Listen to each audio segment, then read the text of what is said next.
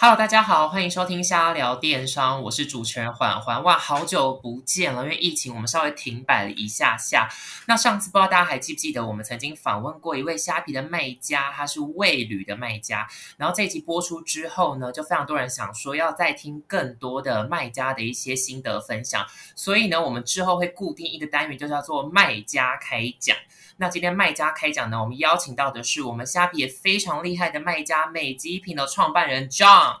嗨，主持人黄欢你好，我是美极品老板 John。John 呢，还有一个非常耸耸动的称号，叫做大安区王嘉尔。要不要说下是谁封？哦，这个要，这个我真的要很感谢你们虾皮了，因为其实呃，之前你们有来拍那个老板的一天嘛。对，应该是叫老板的一天嘛，还是就是虾皮的一个企划，就是会跟拍我一整天这样。然后那那个剪出来之后，就帮我封是大安王家，但是其实我是在松山区啊。对，所以说，所以说现在就从大安跨到松山都是嘉尔这样。好，我们我们我们这边重新，我们到时候频道上更正启示是松山区王嘉尔。其实也没有关系啊，就是反正大安也是离松山蛮近的。来 壮先跟我们聊一下，说你现在在美极品的工作负责内容好了。好啊，我我其实，在美极品，呃，负责就是每天上班的时候就是来，然后想想看今天要做什么。吹个冷气，是不是太笼统？然后，对，吹吹个冷气，然后收收 email，然后想想看今天要做什么，然后想好之后就会开始叫同事赶快做。好，其实真的没有那么简单，因为其实 John 就是美极品的创办人啊。那你可以聊一下说，为什么当初想要创美极品这个品牌吗？呃，当初嘛，因为当初就是大概是在，因为我们今年是第七年嘛，然后是在就是七年，大概七年前，然后那时候其实我在做贸易，对，然后呃是出口欧洲产品的，对，然后那时候我就跟工厂弄了一个就是脚架加自拍棒的结合这样，对，但是但是那时候欧洲客人就不太喜欢，就是觉得哎这什么东西，因为那个时候全世界没有人做自拍棒加脚架的结合。对啊，那我算是全世界第一个做的这样子。那那时候客人不能接受之后，我就跟有点对不起工厂，就说不然我自己上网外卖看好了。所以，哎，没想到一放上网卖就就，你可能是新产品吧，也没有人看过，所以就卖的非常的好。那后来就直接创了美极品，但一开始其实没有美极品这个名字，一开始叫做就是走英文叫 Magic P。那 Magic P 其实是那个 Magic 加 P 啊，P 啊就是一个豆，就杰克的豆豆这样。对，那是到后来呃。大概两年多后才有，就是中文美极品，就是谐音翻过来这样，所以对啊，所以后来才诞生这个。那其实一开始，你看我们的 logo 跟我们的配色，一开始也是绿色啊，然后 logo 也是一颗痘痘，就是很不女性化。但是没没有想到，就是卖一卖之后，几乎全部九成是九成九以上都是女生来买我们家东西，所以接下来的产品线啊，然后都是往那个自拍啊，还有拍照啊，跟一些就是女孩子需要出去轻旅行的一些产品发展。对啊，那接下来我们也会继续发展女孩子的东西，像是那个女孩子的居家运动产品，就全全系列都是以女女孩子去出发的，所以才会有中文就是美极品，就比较女性化的名字诞生。但是很明显，英文它那个 logo 是一开始没想清楚啊。对，OK，嗯，刚刚呢就有提到，就是其实美极品接下来要发展更多的女性产品嘛。其实现在在架上，你们也有推出一些，比如说女性的包包、防水套啊这些，其实已经。在自拍棒的这个领域了嘛？哦，呃，其实那时候应该算是，呃，自拍棒这个市场是蛮大的，但是大家都其实，在做的时候，大家是有点笑我啦。那我只是觉得说，要解决掉大家的需求，因为大家自拍，但是有时候那种大合照的时候需要脚架，但是其实并没有那么，就是大家并没有手上都没有脚架，所以是有看到这个需求才才从这个点切入，但是也没有想到说。呃，这个东西可以这么这么好卖，然后会改变了一个这种自拍棒的市场。那当初是怎么样了解到说，哎，大家其实有这样子的需求啊？因为的确有了自拍棒以后，真的是改变了大家的生活。对啊，就是应该说自拍棒是很蛮蛮更早以前就有，然后只是说呃脚架这件事情是脚架结合自拍棒这件事情是都没有人做的。对啊，那那刚好就是常常在外面合照的时候，都会觉得，哎，怎么办？就算拿自拍棒也拍不好，一定要脚架立在那边才可以大合照嘛。对啊，所以说才才把这加上去。那运气其实也蛮好的。后来，呃，我们做完之后，一五年做完之后，大概一六一七年都是直播有整形嘛。那你直播的话，一定是要用脚架，所以刚好就是我们的就接上去了。就我所知啊，这样自己的脸书呢也是有好几千追踪者的。那这些女性粉丝们当初有没有帮助到你在做产品的打样啊？这些过程当中的一些给你一些建议啊？哦，这个超级重要的，因为其实像刚刚讲的脚架也好啊，就是或者是我们接下来出的产品也好，其实我大部分呃刚刚还没上市之前，正在发想这个产品前，我都会在我的。可能个人的脸书一开始知道有个人脸书，然后就会问大家这个想法怎么样，然后或者是呃把差不多产品的打样啊，或者是些设计图，可能偷偷泄露一下，然后问问大家的意见。那如果大家这反应都非常的好的话，那代表这东西就中了。那反应非常好的之外，他们也会给我更多意见，说，哎，那他们还要许愿说这东西可以怎么样，可以更好。那我就会根据这些意见，然后去把这产品把它做得更完善。那后来其实我们。呃，在两年多前，我们有有美极品的社团，现在也两万多人了嘛。那我们有时候也会把我们的产品的意见上去社团跟大家问，然后收集社团的意见，然后也是让他们许愿这样。然后甚至有一些产品是不是我去问的，就是他们自己许愿，然后希望我们可以做出来的。那我们也是有像这样的产品诞生，像是我们有一个好拍棚，就是一个摄影棚，也是我们的粉丝许愿超久，然后我们才做出一个就是真无线好拍棚这样。对你刚提到这个两万多人的社团，其实这个对于一个卖家来说是蛮难得的，因为呃，大部分的卖家其实很少会去经营这样子的社团，大部分都是呃只求业绩，比较不会去花这么多心力投注在社群的经营这一块。为什么当初这样你这边会想要经营脸书的社团？嗯，那时候其实是一开始是因为碰到那个 FB 它的流量红利消失嘛，因为 FB 的触及率降突然降得很低。对，那越降越低之外，我们我们就想说，那我们就往其他地方发展，就是到社团。但是其实，呃，F B 跟赖这这两个粉砖跟赖赖官方，其实它都是很单向的，就是我们不断丢消息给客人嘛。但是社团其实它有个好处是可以让大家上去交流，因为社团有分几种，有分成呃可能是团妈的社团，就是团妈自己一直揪团，然后只有团妈可以发文。然后另外一种就是像我们这样，就是所有的粉丝和我们都可以。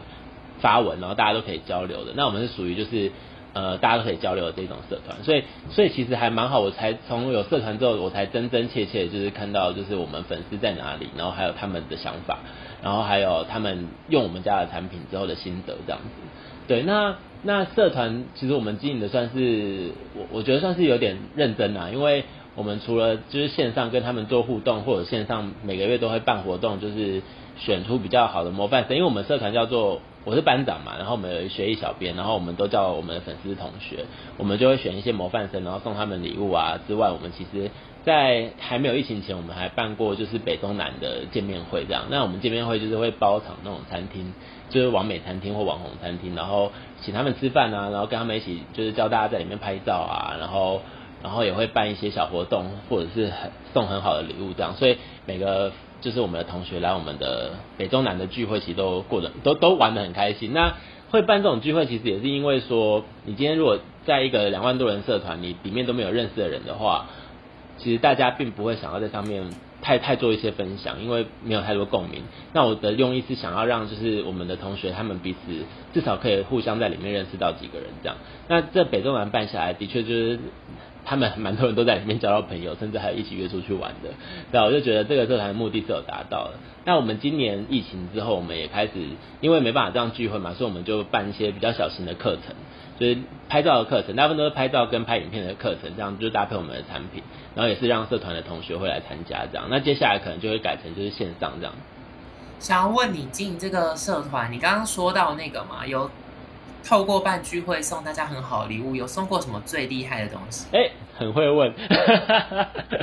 呃，我们我们呃有我们的聚会基本上光光那个伴手礼啊，就是你来参加的那个伴手礼就会蛮厉害，他就会先拿到一大包，那一包里面可能会有我们家自己的新品，然后跟其他老板赞助的可能保养品啊，各种试用品啊，其实说是试用品，其实也也都是正品的啦。就是他们的赠品，然后都会放在包包里，所以他们拿到一个大礼包，里面其实有很多家厂商的一些产品这样子。那那如果是那种抽奖的话，其实还有抽过就是日本的饭店的住宿，但是不没有含机票，然后也有那种九马龙香水啊，然后限量版的、啊、各种，就是都是女孩子喜欢的东西。然后还有蓝牙耳机啊，或者是一些这些三 C 产品都会有。所以大部分都是女性的参那个参加者都是女性吗？有有有有男性吗？我们基本上三场办下来，应该只有一两个男生参加、哎，加我。那你觉得这些女性粉丝参加这个聚会，就是他们有投以就是王嘉尔就是很炙热的眼光吗？其实我觉得，呃，我们粉丝都很理性诶，就可能，呃，不会像，哎，你知道我自己有开烧肉店嘛？我不会像我们烧肉店的可能客人来会那么热情啊。我们的粉丝都还蛮理性的，对，那他们来其实都是因为爱我们的产品，然后还有爱拍照来。那因为我们还有一个豆豆嘛，就是我们我们家的那个算是电宠。就我们的那个宠物，那它其实比我还抢眼呢。它就是只要有它在，就大家都找它拍照，几乎没有什么人找我拍照了，有点吃醋这样。然后我们家的那个学艺小编，就我们的美女小编也是很很抢手，因为他都会教大家怎么拍照，然后也会帮大家修图，所以所以只要他在和豆豆在，大家都找他们拍照比较多。然后我就在旁边负责拍照。呃，我我接下来讲这段话是希望呢，呃，John 这边也不要就是。翅膀飞太高，但其实我那时候看到我们的虾皮日常影音团队去跟拍了一天回来的那个母带，然后我就立刻跟我们团队的负责人说，为什么这一集没有邀我去？因为我个人也是参加过很多影音的制作，在里面当主持人，我就说为什么这一集没有特别邀我去？我说有这样子的老板一定要让我跟拍，然后我们后来就是这是实际状况哦，就是我们后来在大家在看，因为被我一讲那个母带。然后我这边制造一些骚动之后，后来我们就好多同事在围在那边一起看那个牡丹，就说，就一直大家都骂说，为什么这个主题没有先跟大家说，然后大家就可以去当个什么灯光助理啊、收音助理啊什么的。哦，所以大家是很想要参与我的一天，知道吗？因为你知道你的故事也是有点精彩啊，因为他们那个他们跟他们跟到很彻底，他们直接跟到家里，哎，对啊，对啊，还有调酒还打开的酒。好，我们回来先讲一下工作面上面好。你觉得在创业上面，因为你个人来创业嘛，那你觉得大家都听过创业是很辛苦的这件事情，你有没有什么过程当中你觉得印象比较深刻的故事可以跟大家分享一下？嗯，其实我觉得创业是看个性的，因为如果你的个性就是没办法。呃，每天过一样的生活，或者是每天做一样的事情，然后喜欢有一些新鲜或挑战的感觉的话，其实是不会觉得辛苦，也是觉得每天都很有趣，就是不会无聊，对啊，那那对啊，这一路走来，其实都就是每天都会有新的新的事情发生，不管不管是可能这件就是可能已经 run 的还蛮久的，但是还是会有各种不同的变化，像可能疫情啊，或者是可能某个产品有问题啊，或者是。呃，某某个行销手法要要改啊，或者是新的新的行销手法要出来，其实要一直不断的进步啊。所以，其实，在在这个过程中，呃，比较印象深刻的的，你说挫挫折或者是难过的事情，其实比较不多。那大部分都是，嗯，一直不断的解决问题的过程，然后让事情变成自己想要的样子。这样，那比如果真的要说比较比较会。呃，伤感的部分可能就是人有悲欢离合吧，就是可能会有一些员工离离职啊，然后去别的地方呃发展，然后你就会有点伤心这样子。但是但是还是会继续就是 move on，就是往前走。理解。那你觉得呃帮大家同整的话，你觉得以一个过来人经验，如果我要创业的话，你觉得有没有？最重要的三个心态，比如说你刚提到第一个是要很容易呃很勇于接受变化嘛，那你觉得还有什么其他心态是创业者必备？对，就是就是其实其实呃不是那种过度的乐观，就是你是要用乐观的方式去看看所有的问题，然后想尽办法去找解决的方法，就是不能就是。呃，一直一直处于就是可能很悲观去看啊，或者是很消极啊这样子，然后要有永远对就是所有事情保持着新鲜感这样子。像像是我如果是自己像我们现在做女生的产品嘛，那我我并不是女生嘛，那但是我要做这方面产品，我也我也要让我自己就沉浸在这个世界，所以所以像我的 Facebook 啊，然后我可能性别也是改成女生，然后每天看的东西都是女孩子在看的东西，可能可能可能是 Pop Daily 啊，或者是 Fog 啊，或者是所有的所有的就是时尚新闻啊都会看，然后还有女孩子在逛的网拍什么 p a s o 啊，Mercy 二二啊，就是都是女生在逛的东西这样，所以就让自己沉浸在这些逛的东西里面，那广告也都是这一些，那。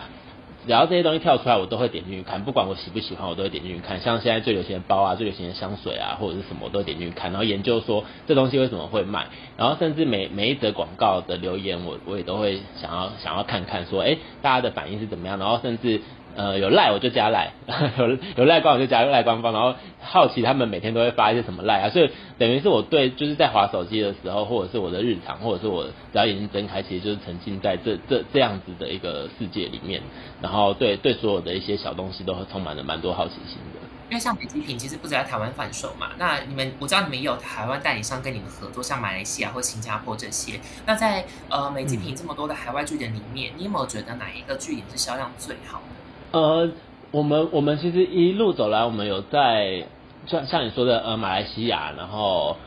日本、泰国、越南跟美国，我们都有在卖。那其实最稳最稳定的其实是马来西亚，因为马来西亚那边是是代理商在代理。那代理商的话，他他们在那边已经有发展出一套就是还蛮完整的系统，啊他等于是从我们美金第一年就就跟着我们代理了这样子。对啊，那他那边已经有一个微商的制度，然后甚至有很稳定的代理商在在操作，所以在马来西亚，甚至他的网红素材什么也都很多，所以在马来西亚算是小小有名气这样子。那呃，我们比较不用操心的是马来西亚，那其他的国家像是日本，我们也是最就是这这一年来有在募资平台也做的还不错，然后有渐渐的上架到他们日本的实体店。对，那美国的话是会。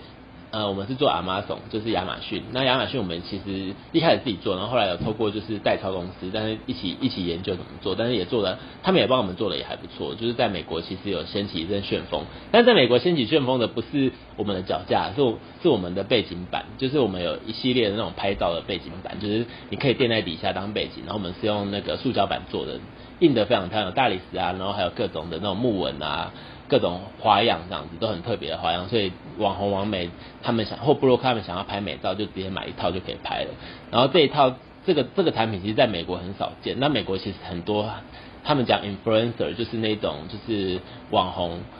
呃，在在美国，所以说其实很多美国的网红的 IG 其实都是我们家的背景板照片这样，所以在美国这一套东西还卖的蛮好的。其实我觉得在国外海外市场。嗯，会做海外市场也是因为，也不是因为说在那边可以赚到很多钱，因为做海外市场毕竟成本其实很高，不管是广告费还是运费还是所有的费用啊。那真正真正获利的地方其实还是台湾这边，但是我觉得海外市场就是一个挑战吧，就是你今天进去一个新的市场，可能泰国或越南或日本或美国、新加坡，其实做法都不太一样。那在在里面卖的过程中，其实就可以学到蛮多东西的，就是喜欢不断挑战的一个人这样。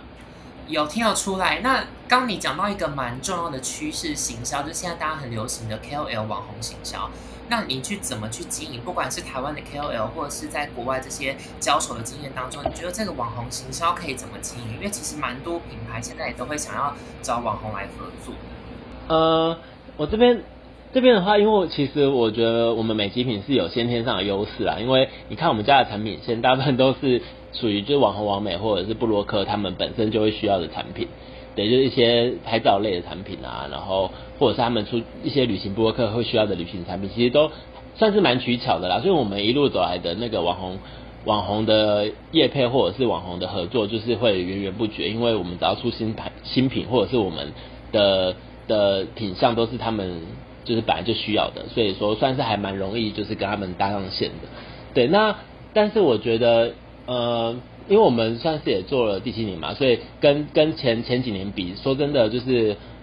KOL 跟那个大家现在讲还有伪网红是 KOC 吧，就是其实效效果并不会说哦，你不用期待说今天呃谁谁谁帮你帮你 Po 文啊，或者是帮你做业配啊，你可能就会爆单。我觉得现以现在的趋势来说的话，除非你是花真的非常大的钱请就是很厉害的 YouTuber 好了，可能百万 YouTuber 啊，或者是。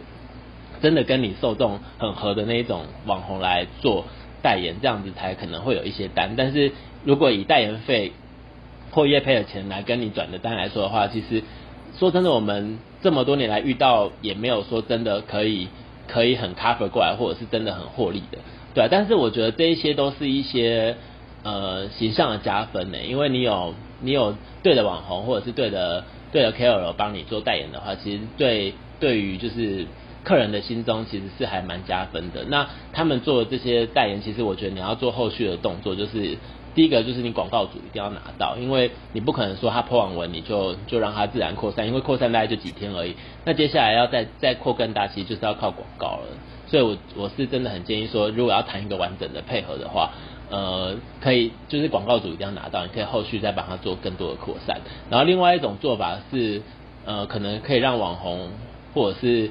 呃那些 KOL 做一些抽成的部分，就是他们可以导购抽成，那他们自己也会蛮努力帮你做扩散的，因为他今天只要卖得出去的话，他他的抽成就会高嘛，那可以用抽成的方式来谈，他可能限动就会常常发了，就不会说哦我今天 po 一篇文就结束，他可能过几天就限动发一下，然后过几天就再 po 几篇这样，因为。毕竟就是他可能越努力推，他的抽成会越高，所以我觉得谈谈的方式就是要有后续的动作。那除非这个是互惠啦，那互惠的话，互惠就是等于是你送你送网红或者是这些呃这些布洛克啊送他们东西，让他们请他们去做开箱或者是 PO 文动作，但是你没有付酬劳的这一种，那我觉得你的后续的要求就可能要要要有点节制，因为毕竟你也没有付酬劳，就可可能可以不要就是这么追对方这样。对啊，所以我觉得这这是两边互相的，因为其实大家都在工作，都是为了生活，所以这这边都是要互相，就是互相尊重，然后互相找到大家就是双赢的双赢的一个部分。理解，你刚也提到嘛，就是美极品已经进入第七年，那其实很多人在创业的时候都是抱着一个且走且看的心情。那我好奇说，像这样你会不会有阶段性的目标？比如说你有给自己预设说。三年内我要达到什么样的目标？哈，比如说品牌要有知名度，然后可能到了第五年要海外，或者是你第一年其实给自己的目标就是要赚损益平衡之类。你有没有在设定这样子的目标？哎，其实其实我从一开始就没有。给自己什么目标，或者是给我们公司太多目标，我只就一开始其实我就我就是一个什么都愿意尝试的人，比如说海外市场也好，但是我们前两年三年，我们每年都会去参加国外的展览。呃，阶段性的目标其实对对我来说，我并没有从一开始就没有设限的，因为我们就是只要有有有什么什么机会就会去尝试，像是可能前几年我们都有在国外参展，那国外参展都也花花蛮多钱，那说真的。是一点点的效益都没有啦，就是也没有拿到太多的订单，甚至订单真的很少。那呃，甚至我们也会去赞助各种可能活动啊、路跑活动啊，或者是一些拍照展览的，就是各种只要可以尝尝试的的行销方式或者是产品，其实我们都都愿意去做一些合作，或者是做一些就是尝试这样。但是呃。很多事情我是真的觉得就是没有试过你就不会知道，所以大部分都会实际去试，那么也不会给太太多明确的目标哎。然后我现在过了那么多年，我想的就是说，呃，只要公司可以一直一直做下去，然后一直一直活下去，像现在第七年我们可以到第十年，那每每一年都会有就是一些不错的产品出来，然后把我们粉丝经营好，就可以长长久久。我觉得这会这会比就是。呃，突然觉得说，哎，我今年要怎么样，后年要怎么样还重要，因为我都是把今天和明天把它弄好，这样就会一直好下去。那你有没有曾经遇到过什么样的状况？你现在回想起来，觉得说啊，当初应该要怎么样决策，然后会有不一样的结果？嗯，就过了，我就不会去。呃，哦，应该是说，应该是说会有蛮多蛮多那个可能活动，就是我们可能办的活动。呃，你说一些促销活动、双十一活动啊，或者是什么活动？那过了的时候，我就会觉得说啊，那时候应该要怎么样设定呃活动门槛，或者是活动的架构，或者是一些活动一些小细节，然后一定会有更好的结果出来。就是可能会都是在做中学啊，就每一次的活动的那个设定的一些机制，都会都会让我们学到一些事情。理解，其实除了美极品自己的网站之外，你当然也是像跟虾皮啊，还有其他的电商平台合作嘛。那你觉得创业上面跟电商平台合作有没有什么好处？然后有没有什么要特别注意的地方？呃，其实我们在前三年吧，前三年我们都没有上任何的平台，我们就是自己官网自建官网，然后我们自己导流，都是全部在自己卖，因为我们那时候觉得说，我们的产品是我们自己全部都自己设计、自己开模做嘛。那那我们不会希望说就是到处乱卖，我们只希望就是在自己的官网卖，就是很独家的感觉这样子。对，但是但是直到直到后来啊，呃，有一年就是虾皮进来之后，然后突然呃，我有个朋友就是做那个。阿华，你有事吗？就是卖袜子那个，他是我大学同学。然后我突然就看到他刚开始做袜子，然后就在虾皮双十一的时候就卖爆。然后我那时候心里开始想说，是不是我们应该要尝试往其他平台发展？因为有一些客人他他可能是虾皮的铁粉，他他就很执着，就是他买什么都要去虾皮买。他今天可能是 Momo 或 PCO，或者是甚至可能 Shop 打抗美安啊，或或者是他今天是。Pinko 的铁粉，CD Solo 的铁粉，他们可能就是会很执着于我一定要在上面买东西，对，所以说这些客人可能他他可能这辈子都不会是我的客人了，所以我们才尝试就是慢慢的把我们的商品就放到各大平台上去卖。那一开始原本会有点担心说放到各大平台上去卖会不会会不会影响到我们官网的业绩，但是后来。呃，这么这么几年下来，其实其实两边是相辅相成的，并不会太影响哎，而且甚至每个平台都会发生很奇妙的事情，可能是那个平台某个产品卖的特别好，这个平台某个产品卖的特别好，所以这些这都是呃，我觉得都是加分的，就是并不会并不会去影响到就是官网的业绩，反而是加分，会让客人有更多的选择。那现在其实这几年又变成有点平台大战了，因为平台资源其实其实大者很大嘛，那。甚至还有结合就是金流的一些优惠啊，其实更更把消费者锁得很很紧，加上物流呃平台会比较稳定的情况下，其实消费者的选择会渐渐又往平台靠拢了。所以这这这六七年的变化，就会变成自建官网，然后又变到可能平台。那我觉得平台跟官网同时并行的方式走走一走，接下来可能明年又变得不太一样了。我觉得这这真的是要跟在时代最前线，不然就是会被淘汰。如果我们前三年并没有。选择就是开始做平台的话，我觉得会非常非常的可惜。还好我们有做。那你自己观察啦，在虾皮营营运的话呢，有没有什么特别就是建议的方式？比如说，呃，之前的魏旅有提到说，关键字的广告操作很重要。那你觉得有没有其他的建议？虾皮吗？呃，我我觉得是虾皮的话，嗯，在在就是评评价的部分吧，然后还有一些。呃，关注力，但但广告广告是一定是，我觉得广告现在的已经变成基本盘了吧？就是就是你说你不下关键字广告，你不投关联广告，甚至虾皮也有出那个跟 Facebook 的协作广告，因为这一些其实都都是一方面引流，然后一方面就是在行销把人用回来，其实。广告这一块已经是在，就是不管是在官网还是在平台上，我觉得它都是一个基本盘，你一定要让它在那边的。那接下来就是你对顾客的经营了，像是你的关注力啊，像是你的呃虾皮聊聊啊，或者是课后服务啊，我觉得这些东西才是最后最后一里，就是决定客人购买的关键和他事后会不会再回来买，或者是对你品牌的印象。对那些广告啊，那些其实都是都是基本款。那接下来就是你的服务。还有你对客人的用心。那除了美极品之外，刚刚壮也有提到嘛，就是你去年也创开创了烧肉的品牌，你到底为什么要把自己逼成这样？哎，其实我还没有逼完呢，就是 我接下来七八月，呃，还会有更多的牌子要出。对啊，就是会有那个女孩子的私密处保养的的一个一个新的品牌，然后接下来还会再开，就是可能我们烧肉店的分店，然后跟酒吧这样。对啊，就是会，我觉得今年疫情的关系，就是平常都平常其实不在台湾的时间很少，因为我大部分都在做产品，做产品其实都大部分都在大陆的工厂跑来跑去，就每个月都会出差。那今年一整年其实都在台湾，那我就是一个闲不下来的人啊。就像一开始在节目上说，其实那时候有点开玩笑，就真的是进公司，然后想今天要干嘛，然后请同事干嘛。那其实其实这些都是还蛮。蛮日常的，但是会会久而久之也会有点无聊，所以还是要开始 就做更多的事情这样。那那开餐厅也是呃算是一个尝试啊，就是在餐饮业，然后用比较电商思维的方式去做一些行销，然后累积客人啊，然后还有一些呃让客人做一些口碑口碑发散的一些概念，然后把它放在餐厅，其实也是还蛮快就弄得蛮好的，因为我们算是一出来。去年十月初吧，然后我们到疫情前，其实每天都是满的，然后也没有花到任何一一分一毫的行销费用，就是靠就是这些口碑跟我们的一些流程的操作这样，所以我觉得是还蛮有趣的，就有点开出心得了。那最近疫情状况，餐厅还好吗？最近最近其实我们算是倒吃甘蔗哎，因为我们便当其实都快要卖到，呃，我们我们平日的就是以前有开店的营业额了。那也许以后可以变成便当店了，对啊，就便当现在越卖越好。然后呃，前天还有被九妹开箱啊，九妹两百多万的那个 YouTuber 就还有被他开箱我们的便当，然后就更爆炸了。所以说就是。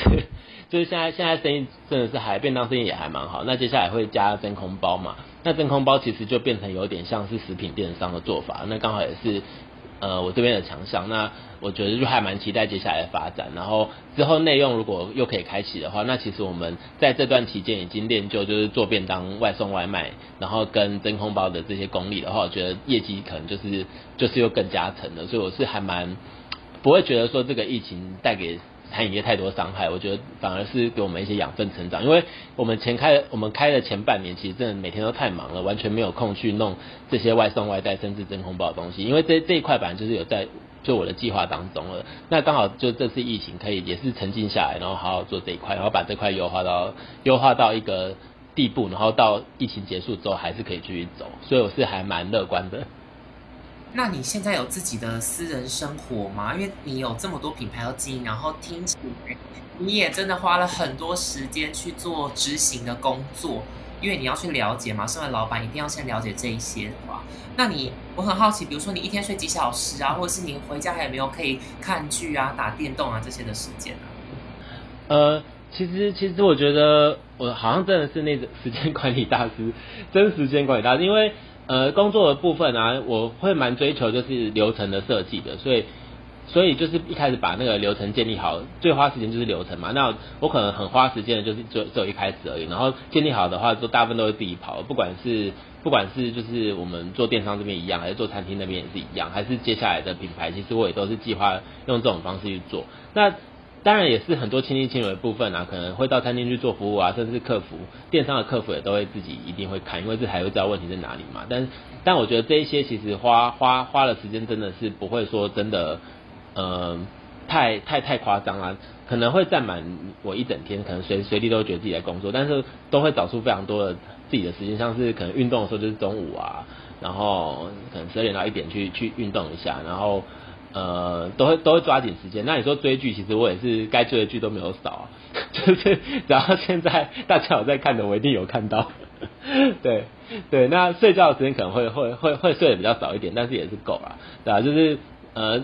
娱乐的部分是不会让自己少的这样子。然后像像兴趣也都培养的蛮多，像潜水啊，或者是冲浪啊、划水啊这些，其实都都都会让他有办法去去做，这样生活才不会太无聊。我要考考你，因为你刚说最近的剧，大家在看的你来来来，我们可以好。那最近看了什么？我最近看的那个性生活，A P P 王二，哎，怎么都看那么奇怪？还是不是很新？是不是很新？然后还看了非理智派生活，那个那个录剧啦，就是看一看觉得还好就没。然后还有呃，其实你大家有看的，我应该都有看到。韩剧，韩剧的话，那，嗯，韩剧哦，韩剧我有看那个，我有看那个，我很推那个 Law School 法学院，我有看，对，是不是很新？而且你知道我上礼拜啊，我还把《进击的巨人》从第一集看到第七十五集，我之前没有看过。哎，你速度很快哎，你。对我，我一个礼拜不到一个礼拜哦，大概几天我就看完，就七十五集，就是回家晚上可能九点十点回家，然后就开始看。你也是，你也是晋级的巨人呐！你是那个追剧的剧。对，对，我们是巨人，就是，而且你知道为什么要追剧吗？因为其实我们会直播嘛，就会跟粉丝直播，然后或者是大家常在聊天，我都很怕不知道大家在讲什么，所以只要大家有在最近在流行什么的，我都一定要去了解。你可以不要心机这么重，连追剧都要想想说啊，因为要跟粉丝互动。而且你知道，我有时候追就追前两集，然后我有看过，我看过这什么什么样子，其实没有看完。就说这个我有看，这个我有看的。我题外话抱怨一下，那个《我的上流世界》就是台湾现在 Netflix 第一名排行榜的韩剧，真的是大烂尾。我有看，大家看前八集就可以，后面我跟你讲，我看我看三集。真的，哎，我看我有看，我看前面三集，然后还不错，前面前面还蛮就是蛮激烈的，然后可能后面我就觉得我就没看了。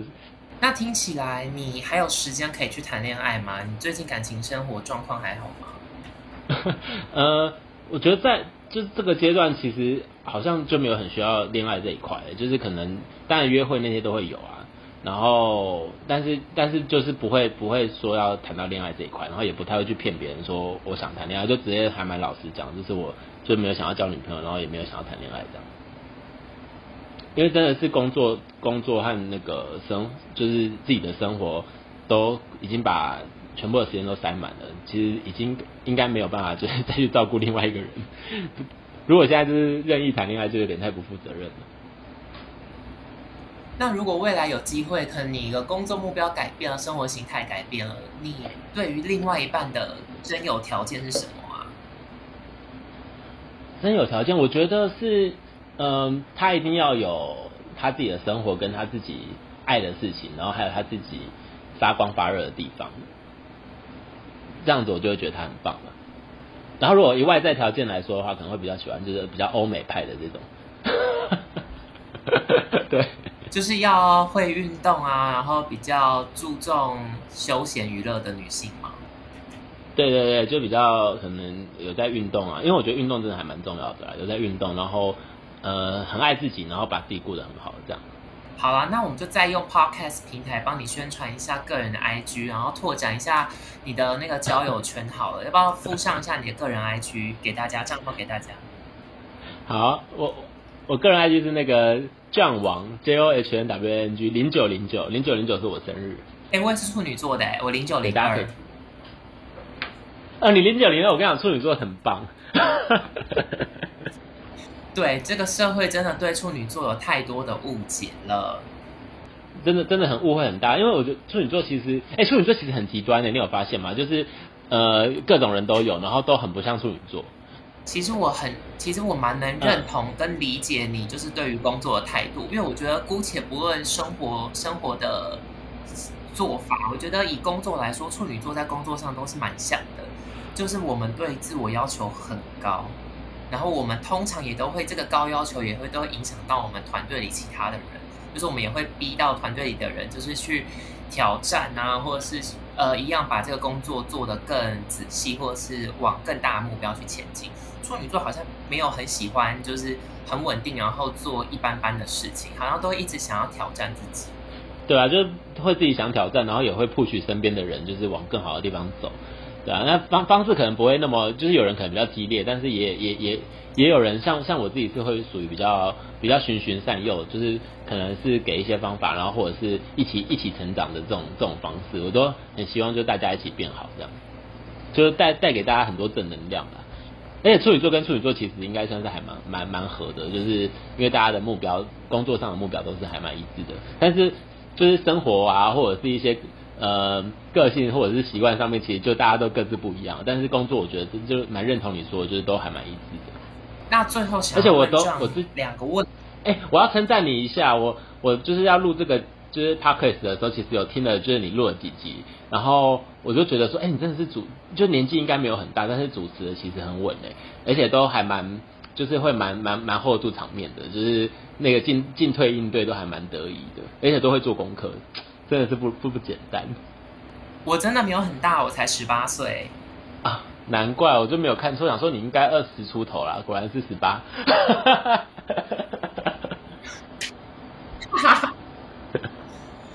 好，那最后想要问一下 John，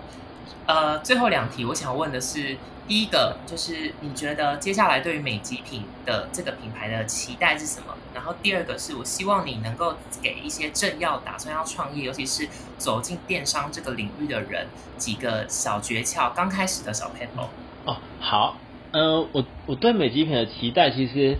呃，我会期待说我们在拍照和那个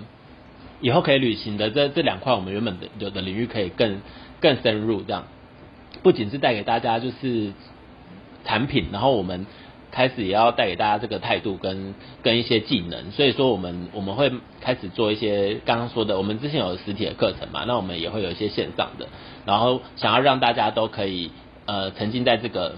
就是只要想到我们就会想到说啊，我们拍照的东西就找他们就对了，不管是要不管是不管是产品也好啊，还是想要看一些小小技巧也好啊，都可以来找我们，就是把把这个地位就是更巩固这样。那另外就是希望开发出更多的产品线，像是现在女孩子的运动的东西啊，因为因为我自己就还是还蛮喜欢运动的，所以做这一块我也是会会蛮有兴趣的。那我希望就是这一块我们也可以把它做起来，那我们就等于是有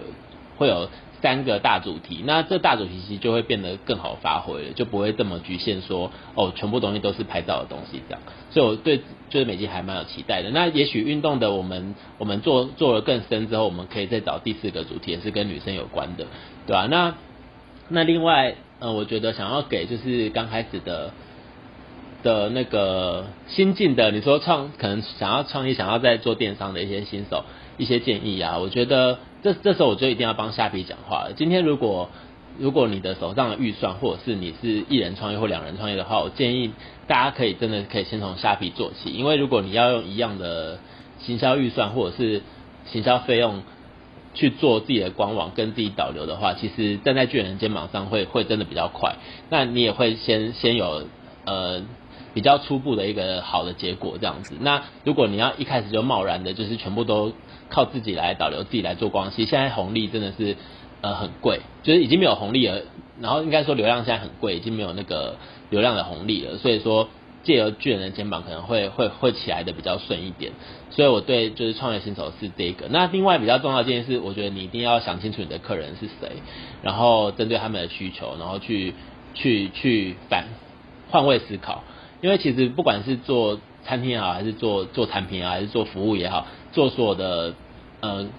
行销的活动也好，我都是先把自己放在我是客人，我会怎么看这这这这全部的东西，然后我把自己当做一个就是素人，然后去去去反反反推这这些东西，不管是产品还是活动，我觉得你要把自己的角色就是不是换成你是厂商，你是要把它换到你是客人去去想所有的事情，那你的东西就会变得比较。比较接地气，然后比较能被大家接受，这东西才会合理化，不然就会变成自己一厢情愿觉得这东西很棒啊，这都这个活动很好啊，大家应该都可以接受啊，这样子的话就是比较危险一点，所以建议就是说，大家如果想要比较快做出成绩，建议可以从从从平台出发，像虾皮啊，或者是不管是哪个平台，可是我觉得虾皮的确是现在真的是人人都爱用的，那你要想清楚你的你的你的 TA 是谁，如果你的 TA 可能是呃比较不用虾皮的。比较会用一些电视购物的，那你可能要从那边出发，就是你要想清楚你的客人在哪里，就要从客人的角度去去去出发这样。好，今天居然跟我们分享了一下身为美极品创办人这一路七年以来的心得，包括你的心态啊，要有一些